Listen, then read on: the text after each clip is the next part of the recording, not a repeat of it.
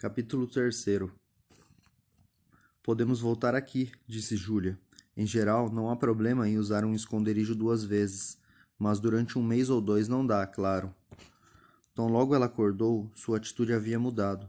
Tornou-se atenta e prática. Vestiu-se, amarrou a faixa escarlate na cintura e começou a organizar os detalhes da viagem de volta. Parecia natural que a tarefa coubesse a ela.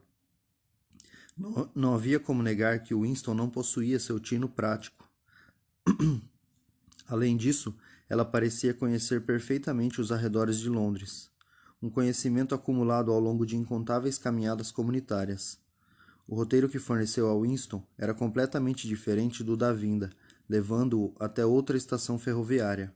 — Nunca volte pelo mesmo caminho da chegada — disse, como quem enuncia uma regra geral importantíssima. Ela partiria na frente e Winston deveria esperar meia hora para depois segui-la. Ela especificara um lugar onde os 2 poderiam se encontrar depois do trabalho, na quarta noite a partir daquele dia. Era uma rua num dos bairros mais pobres da cidade, onde havia uma feira livre que costumava ser muito apinhada de gente e barulhenta. Ela ficaria perambulando de banca em banca, fingindo procurar cadarços para os sapatos ou linha de costura. Se considerasse que a área estava livre, assoaria o nariz quando ele se aproximasse. Se não o fizesse, ele deveria passar por ela sem reconhecê-la. Mas, com um pouco de sorte, não haveria problema em conversarem durante 15 minutos no meio das pessoas para combinar o encontro seguinte. — E agora tenho de ir, ela disse assim que Winston compreendeu as instruções. — Preciso estar de volta às 7:30. Estou carregada de tomar conta da Liga Juvenil Antissexo por 2 horas. Vamos distribuir panfletos ou coisas do tipo. Não é um horror? Dê uma conferida em mim, por favor. Estou com algum galinho no cabelo? Tem certeza? Então até mais, amor. Ela se jogou nos braços dele, beijou-o com certa violência. Um momento depois, enveredou por entre as arvorezinhas e desapareceu no bosque, quase sem fazer ruído. Ele continuava desconhecendo seu sobrenome e seu endereço. Só que não fazia diferença, pois era inconcebível que algum dia eles pudessem se encontrar em ambientes fechados ou trocar qualquer tipo de comunicação escrita. Na verdade, eles jamais voltaram à clareira no bosque. Acontece que no decorrer de maio houve uma única ocasião em que conseguiram voltar a fazer amor. O fato se deu num outro esconderijo conhecido de Júlia, o campanário de uma igreja em ruínas, localizada numa área rural praticamente deserta, onde 30 anos antes caíra uma bomba atômica. Era um excelente esconderijo, depois que você chegava lá. O problema era chegar lá. O trajeto era muito perigoso. Fora isso, só conseguiam encontrar-se nas ruas, cada noite num lugar diferente, e nunca por mais de meia hora. Na rua, em geral, era possível conversar, por assim dizer, enquanto andavam por calçadas entupidas de gente. Sem ser lado a lado e nunca olhando um para o outro, travavam uma conversa estranha, intermitente, que se interrompia e se reatava, como o facho de um farol, ora forçado ao silêncio pela aproximação de um uniforme do partido ou a vizinhança de uma teletela, ora retomada minutos depois no meio de uma frase, ora cortada abruptamente quando os 2 se afastavam um do outro no local previamente combinado, ora prosseguida quase sem introdução no dia seguinte. Júlia parecia bastante habituada a esse tipo de conversa, que chamava de conversa em prestações. Além disso, era surpreendentemente capaz de falar sem mover os lábios. Só uma vez, ao longo de quase um mês de encontros cotidianos, conseguiram trocar um beijo. Desciam em silêncio uma ruazinha lateral. Júlia nunca falava quando estavam fora das ruas principais.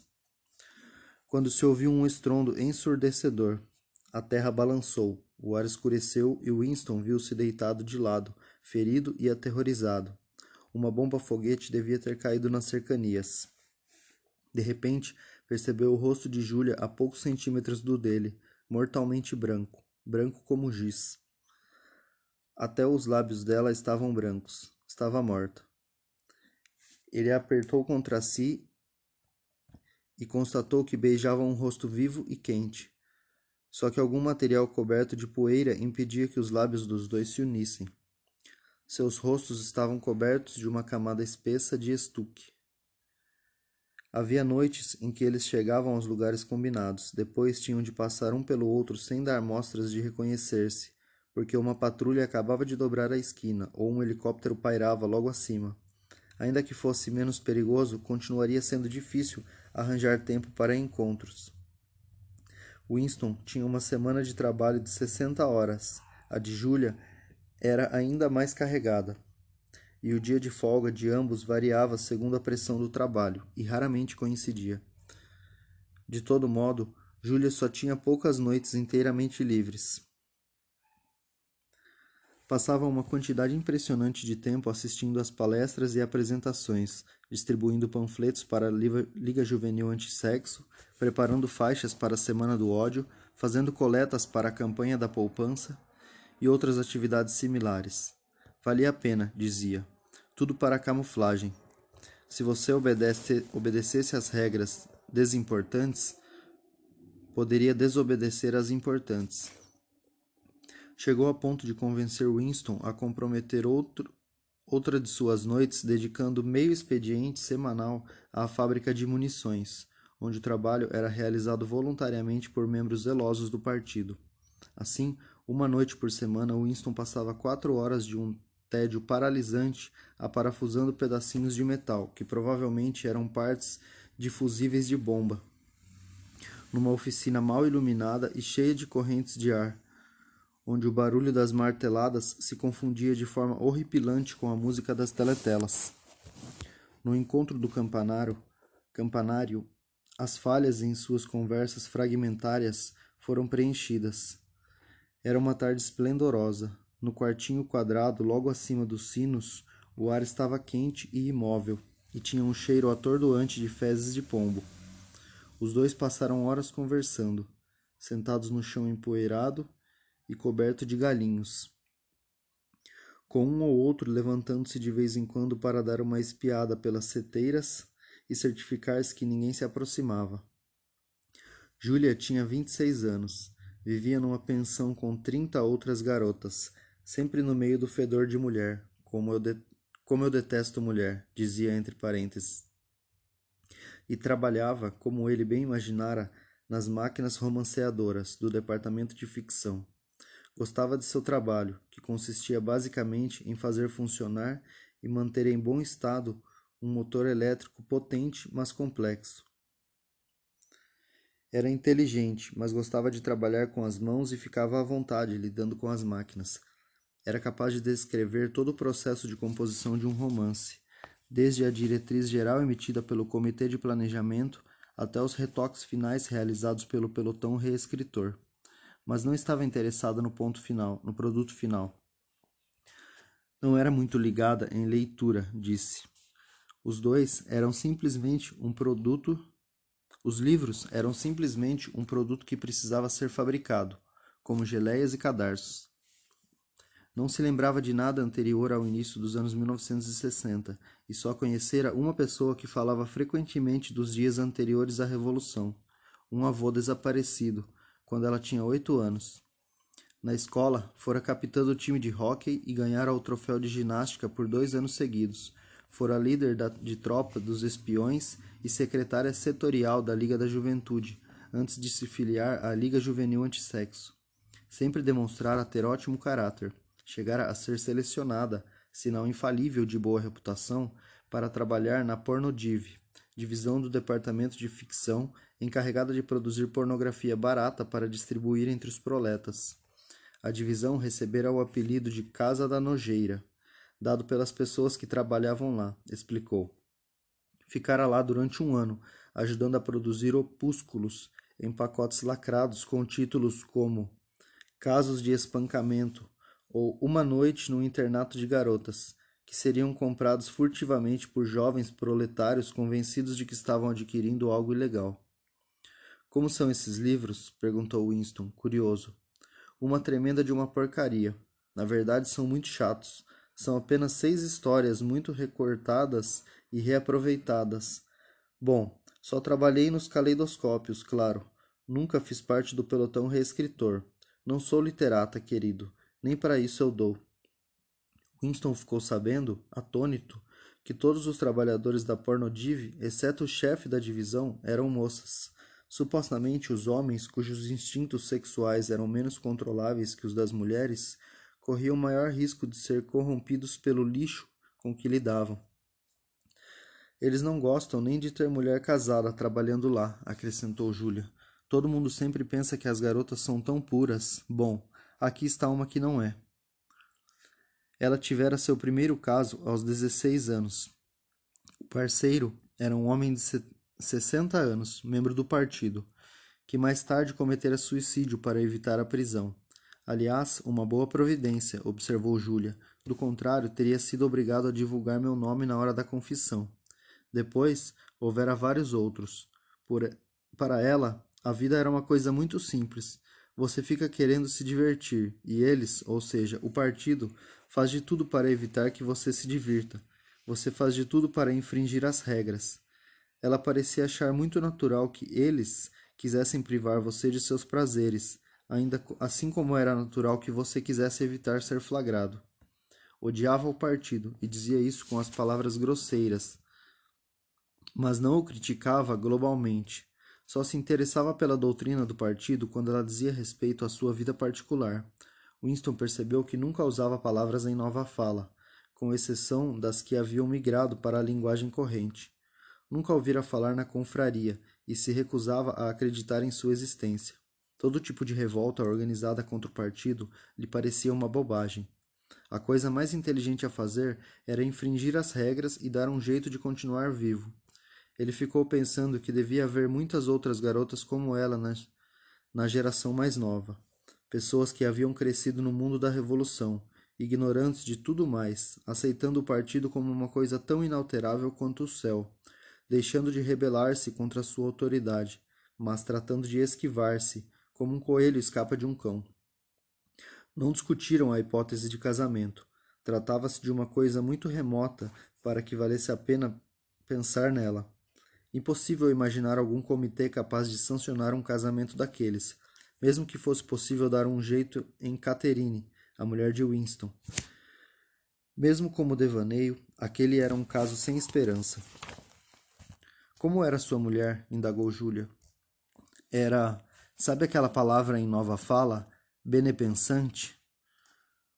Com o sentido de naturalmente ortodoxo, incapaz de ter um mau pensamento?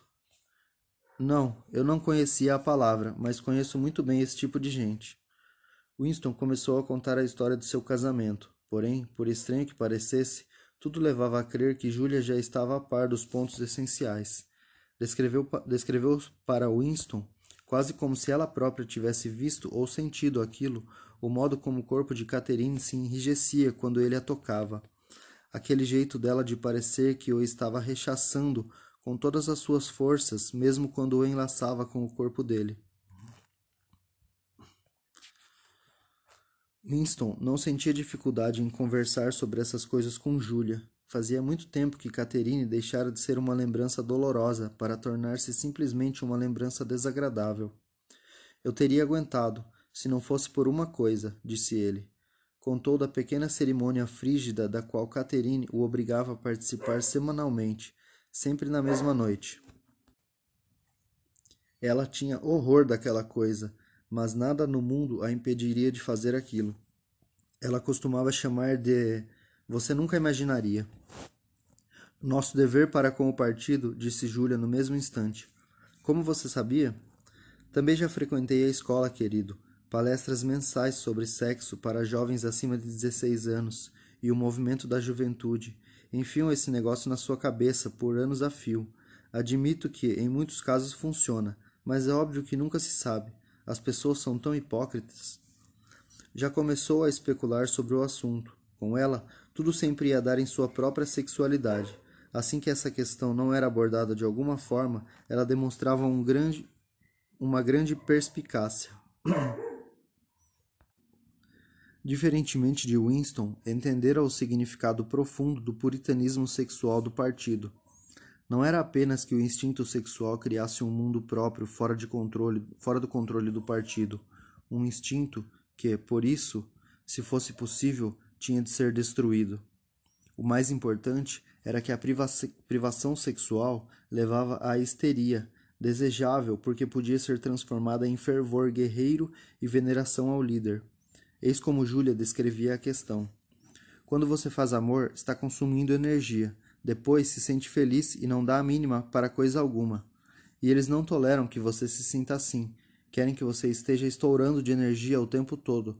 Toda essa história de marchar para cima e para baixo e ficar aclamando e gritando e agitando bandeiras não passa de sexo que azedou. Se você está feliz na própria pele, por que se excitar com esse negócio de grande irmão, planos trienais, 2 minutos de ódio e tudo o resto da besteirada? Tudo muito verdadeiro, ele pensou. Havia uma conexão íntima e direta entre castidade e ortodoxia política. Por quê? De que maneira manter no diapasão certo o medo, o ódio e a credulidade imbecil que o partido necessitava encontrar em seus membros, se algum instinto poderoso não fosse represado e depois usado como uma força motriz? A pulsão sexual era perigosa para o partido, e o partido a utilizava em interesse próprio. A pulsão de paternidade também fora instrumentada de forma semelhante, embora fosse impossível abolir a família e, na verdade, as pessoas eram estimuladas a gostar dos filhos quase nos moldes de antigamente. As crianças, por sua vez, eram voltadas sistematicamente contra os pais e aprendiam a espioná-los e a relatar seus desvios. Com efeito, a família se transformara numa extensão da polícia das ideias. Era um instrumento graças ao qual todos podiam ficar noite e dia cercados por informantes que os conheciam intimamente.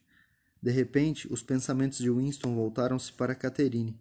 Não havia dúvida de que Catherine o denunciaria à polícia das ideias, se ela por acaso se mostrasse suficientemente inteligente para conseguir detectar a inortodoxia das opiniões dele.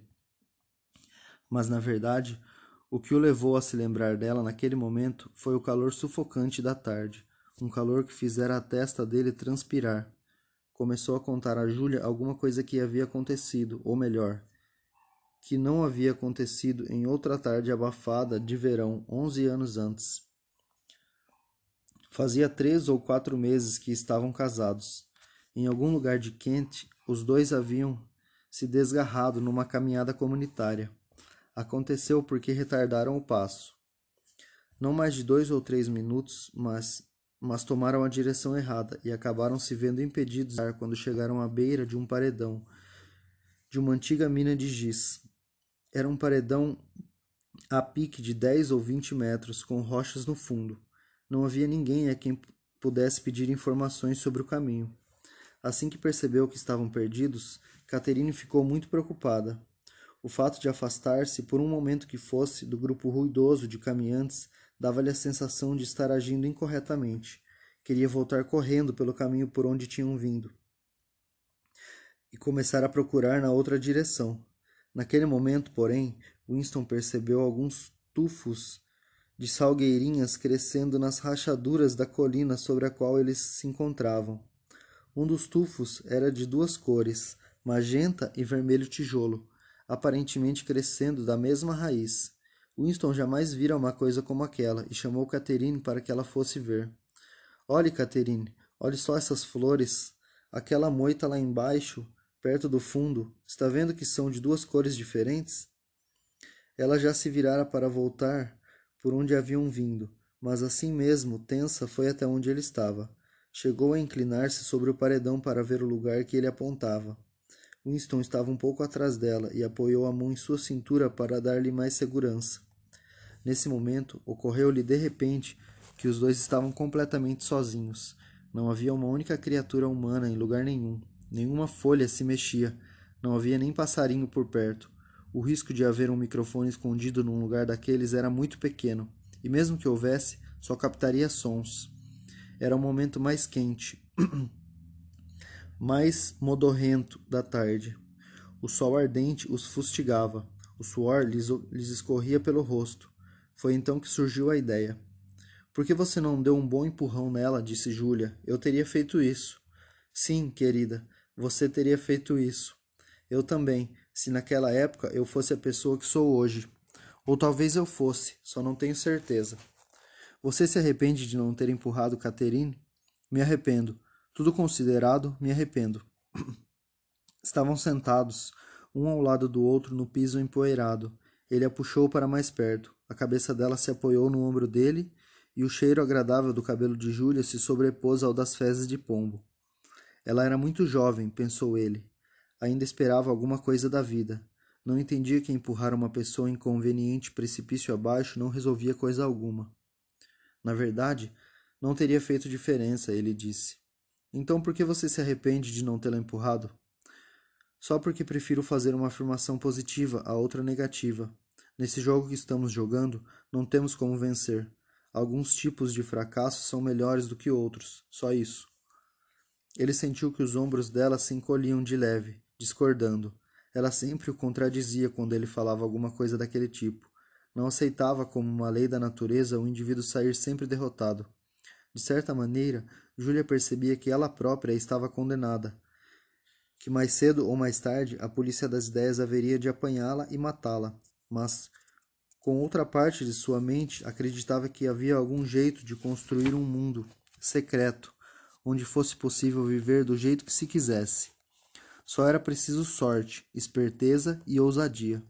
Não entendia que essa coisa chamada felicidade não existisse, que a única vitória estaria num futuro distante, muito depois da morte da pessoa, que a partir do momento que se declarava guerra ao partido, era melhor pensar em si próprio como um cadáver. Os mortos somos nós, disse ele. Ainda não morremos, disse Júlia, de modo trivial. Fisicamente não. 6 meses, 1 ano, talvez 5 anos. Tenho medo da morte. Você é jovem, portanto, em princípio, tem mais medo da morte do que eu. É claro que iremos protelá-la ao máximo possível, mas a diferença é muito pequena. Enquanto os seres humanos permanecerem humanos, morte e vida serão a mesma coisa. Ah, que bobagem! Com quem você prefere ir para a cama, comigo ou com um esqueleto? Você não sente prazer em estar vivo? Não gosta de sentir? Este sou eu. Esta é minha mão. Esta é minha perna, sou real, sou sólido, estou vivo, não gosta disso? Virou o corpo e comprimiu o peito contra o dele. Ele sentiu seus seios, maduros e ao mesmo tempo firmes, por baixo do macacão.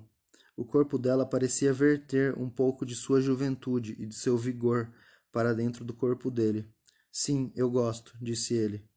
Então pare de falar em morrer. E agora ouça, meu querido, temos de combinar nosso próximo encontro. Que tal voltarmos àquele lugar no bosque?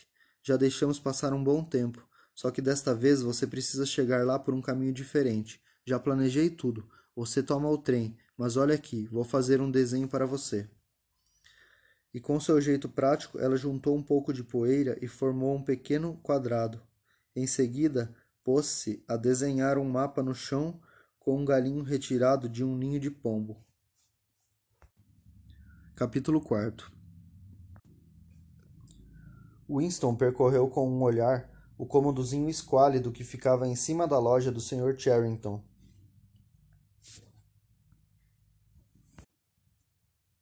Ao lado da janela, a cama imensa estava arrumada com cobertores puídos e um travesseiro sem fronha. O relógio antiquado, com um mostrador de 12 horas, tic-taqueava sobre a borda da lareira. No canto, sobre a mesa de abas dobráveis, o peso de papéis de vidro que ele comprara em sua última visita luzia suavemente na semi-escuridão. No guarda-fogo viam-se um velho fogareiro a querosene, uma panela e 2 xícaras, tudo fornecido pelo Sr. Charrington. Winston acendeu o fogareiro e pôs um pouco de água para ferver. Trouxeram um envelope cheio de café Victory e algumas pastilhas de sacarina. Os ponteiros do relógio marcavam 7h20. E eram, de fato, 19h20. Ela chegaria às 19h30. Loucura, loucura, seu coração não se cansava de dizer. Insensatez deliberada, gratuita e suicida. De todos os crimes que um membro do partido podia cometer, aquele era o mais difícil de encobrir. Na realidade, a ideia começara por assomar à sua mente na forma de uma visão do peso de papéis de vidro refletido na superfície da mesa de abas dobráveis. Como ele previra, o Sr. Charrington não apresentara empecilhos para alugar o quarto. Ficara perceptivelmente satisfeito com o dinheirinho extra que haveria de ganhar. Tampouco se mostrara escandalizado ou se tornara agressivamente malicioso quando ficara claro que Winston pretendia usar o quarto para encontros amorosos. Em vez disso, olhou para um ponto a meia distância e falou de generalidades com um ar tão delicado que dava a impressão de ter se tornado parcialmente invisível. A privacidade, disse, era uma coisa muito valiosa. Todo mundo queria ter um lugar em que pudesse estar a sós de vez em quando. E quando alguém encontrava um lugar assim, não era senão um gesto da mais trivial cordialidade que aqueles que soubessem do fato guardassem a informação para si mesmos.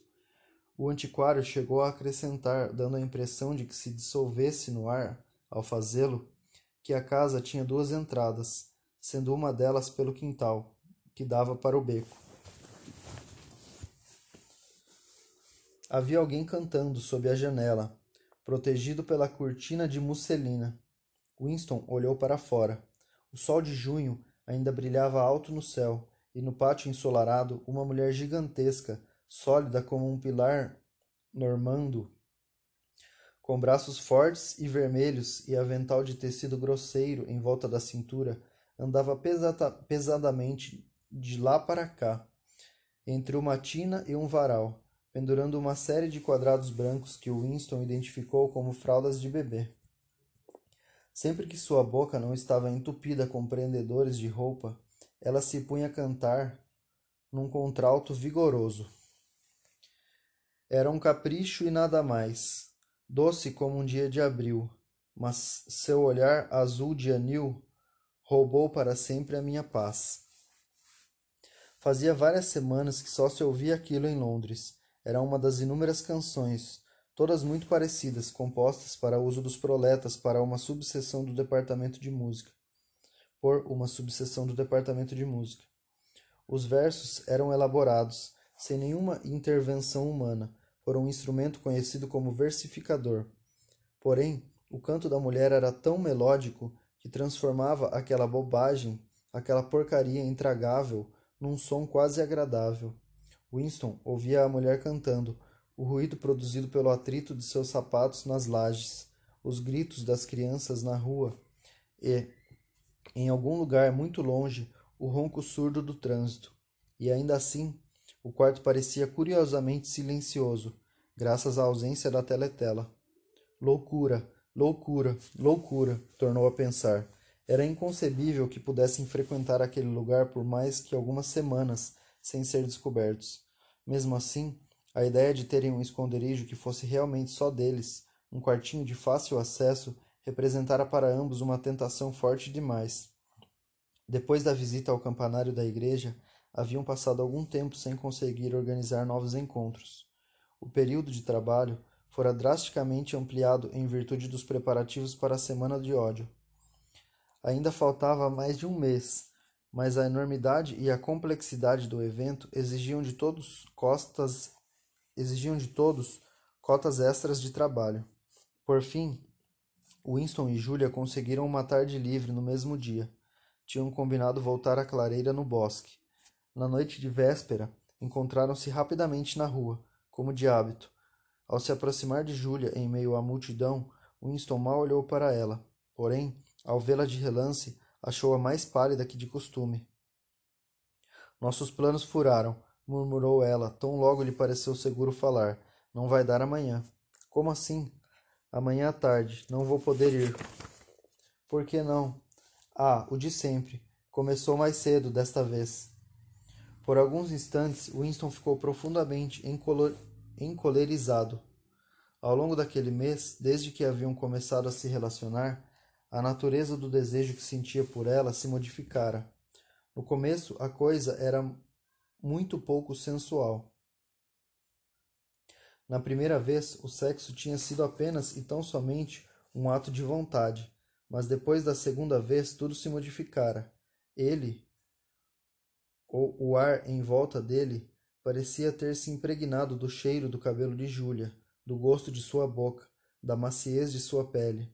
Elas se tornaram uma necessidade física, algo que ele não apenas desejava, mas a que sentia ter direito. Quando Júlia disse que não poderia ir ao encontro, Winston teve a sensação de que ela o estava enganando. Naquele exato momento, porém, a multidão empurrou um de encontro ao outro, e as mãos deles acidentalmente se encontraram. Júlia apertou de leve a ponta dos dedos de Winston, um toque que parecia ser um convite, não ao desejo, mas à afeição. Winston pensou que, quando um homem vivia com uma mulher, um contratempo como aquele devia ser uma ocorrência natural, recorrente, e uma ternura profunda, como não havia sentido por ela antes, de súbito se apossou dele. Desejou que fossem um casal com 10 anos de vida em comum. Desejou poder andar com ela pelas ruas exatamente como faziam agora, porém às claras e sem medo, conversando sobre assuntos triviais e comprando coisinhas para casa.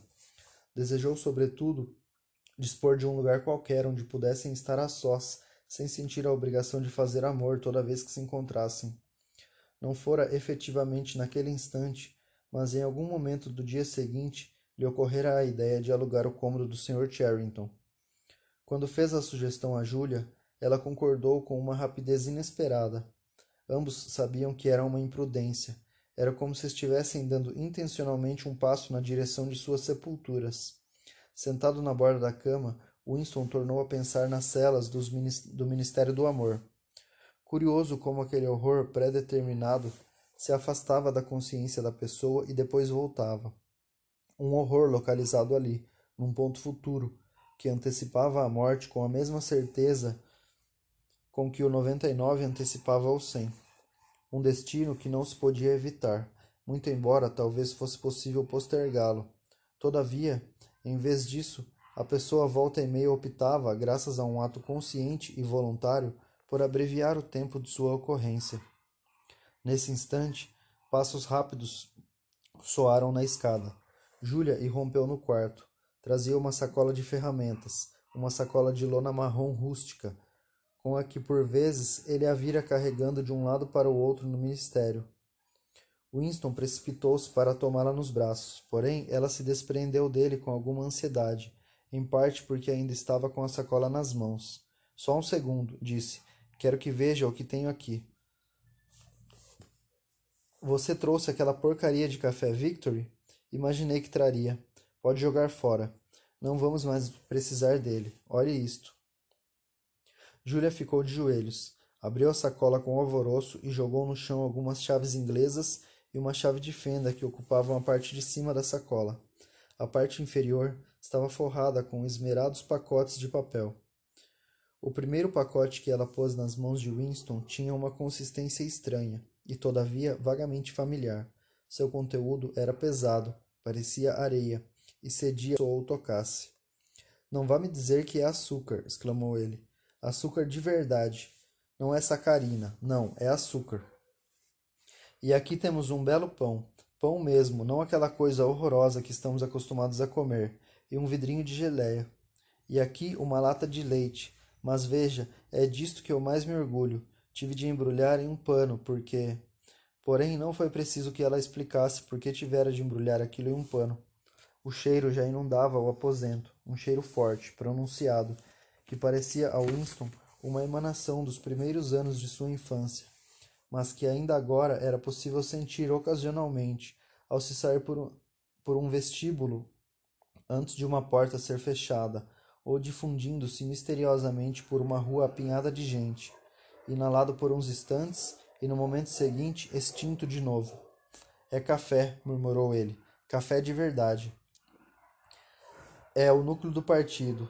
Tem 1 quilo aqui. É do núcleo do partido. Tem 1 quilo aqui, disse ela. Como você conseguiu essas coisas? É tudo reservado para o consumo do núcleo do partido. Os pulhas têm de tudo. Para eles nunca falta nada. Mas é claro que os garçons, os empregados e outras pessoas acabam passando a mão numa coisa ou outra. E veja, arrumei um pacotinho de chá também. Winston estava de cócoras ao lado dela. Rasgou um canto do pacote. É chá mesmo, não folhas de amora preta. Tem aparecido muito chá ultimamente. Conquistaram a Índia ou coisa assim, disse Júlia, distraída. Mas escute, amor. Quero que você fique de costas para mim por 3 minutos. Vá se sentar do outro lado da cama e não olhe antes de eu mandar você se virar. Winston, absorto, olhou para fora através da cortina de musselina. Lá embaixo, no quintal, a mulher de braços vermelhos continuava a marchar de um lado para o outro, entre a tina e o varal. Tirou mais pregadores da boca e cantou com muito sentimento. Dizem que o tempo tudo cura e que no fim sempre se esquece, mas risos e choros até parece que a vida passa e eles perduram. A mulher parecia saber de cor e salteado todos os versos daquela canção melosa. Sua voz adejava com o doce ar estival, extremamente melodiosa, transportando uma espécie de melancolia feliz. Tinha-se a impressão de que ela se sentiria perfeitamente satisfeita se a noite de junho fosse infinita e o estoque de roupas inesgotável, obrigando-a a passar 1000 anos ali, pendurando fraldas no varal e cantarolando bobagens. De repente, ocorreu a Winston como era curioso que ele nunca tivesse ouvido um membro do partido cantar sozinho, espontaneamente. Seria uma atitude pouco ortodoxa, uma excentricidade perigosa, como falar consigo mesmo. Talvez as pessoas só tivessem um assunto sobre o qual cantar quando viviam em algum patamar próximo da inanição. Pode olhar agora, disse Júlia. Winston se virou e levou quase 1 segundo para reconhecê-la. Imaginava que a veria nua, mas ela não estava nua. A transformação ocorrida era muito mais surpreendente que isso. Júlia se maquiara. Devia ter entrado furtivamente em alguma loja dos bairros proletários e comprado um estojo completo de maquiagem. Seus lábios estavam muito vermelhos, suas maçãs rosadas, seu nariz empoado. Havia até algo sutilmente aplicado sob os olhos para deixá-los mais brilhantes. O trabalho não tinha sido muito bem feito, porém os padrões de Winston nesse quesito não eram elevados. Ele nunca tinha visto nem imaginado uma mulher do partido com cosmético no rosto. A melhora na aparência de Júlia era impressionante. Com algumas pinceladas de cor nos lugares certos, ela ficara não apenas mais bonita, como, sobretudo, muito mais feminina. Os cabelos curtos e o macacão de menino somente reforçavam o efeito. Ao tomá-la nos braços, uma onda de violetas sintéticas inundou as narinas de Winston. Ele se lembrou da semi-escuridão de uma cozinha de subsolo e da boca cavernosa de uma mulher. Era exatamente o mesmo perfume, porém, no momento aquilo não pareceu ter a menor importância. E perfumada, disse. Sim, amor, perfumada. E sabe qual vai ser a próxima coisa que eu vou fazer?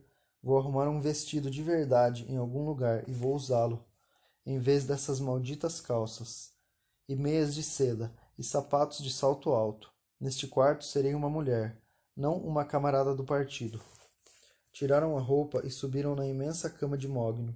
Foi a primeira vez que Winston ficou nu na presença dela.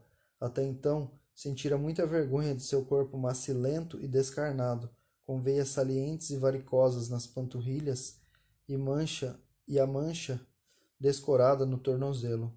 Não havia lençóis. O cobertor sobre o qual se deitaram era surrado e liso, e as dimensões da cama, assim como as molas do colchão, deixaram os dois abismados.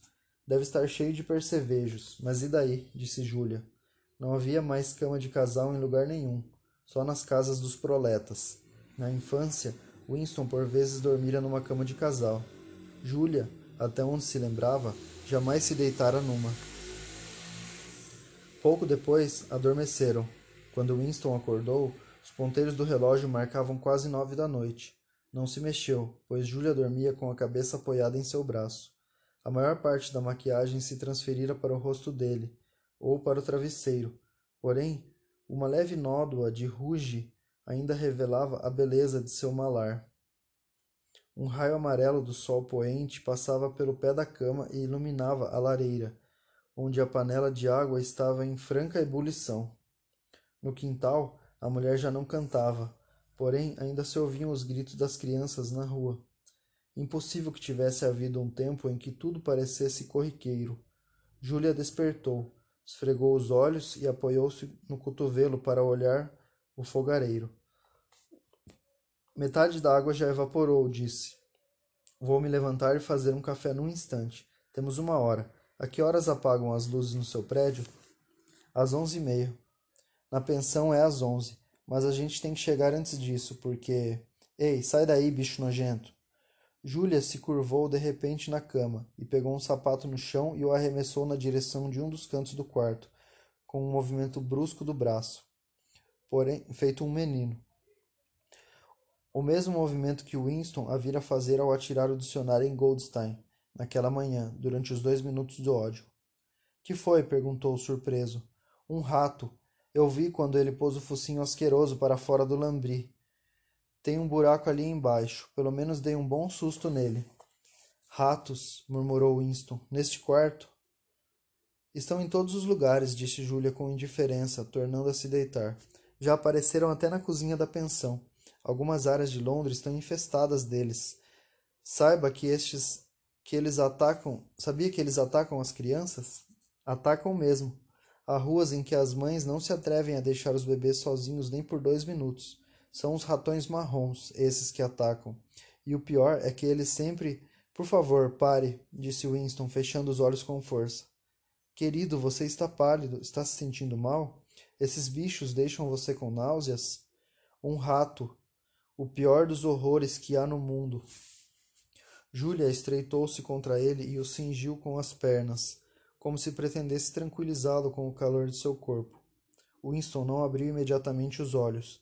Tivera por alguns instantes a sensação de estar de volta a um pesadelo que desde a infância o afligia ocasionalmente. Era sempre mais ou menos a mesma coisa. Ele se via diante de uma muralha de escuridão, e do outro lado havia uma coisa insuportável, algo horrível demais para ser encarado.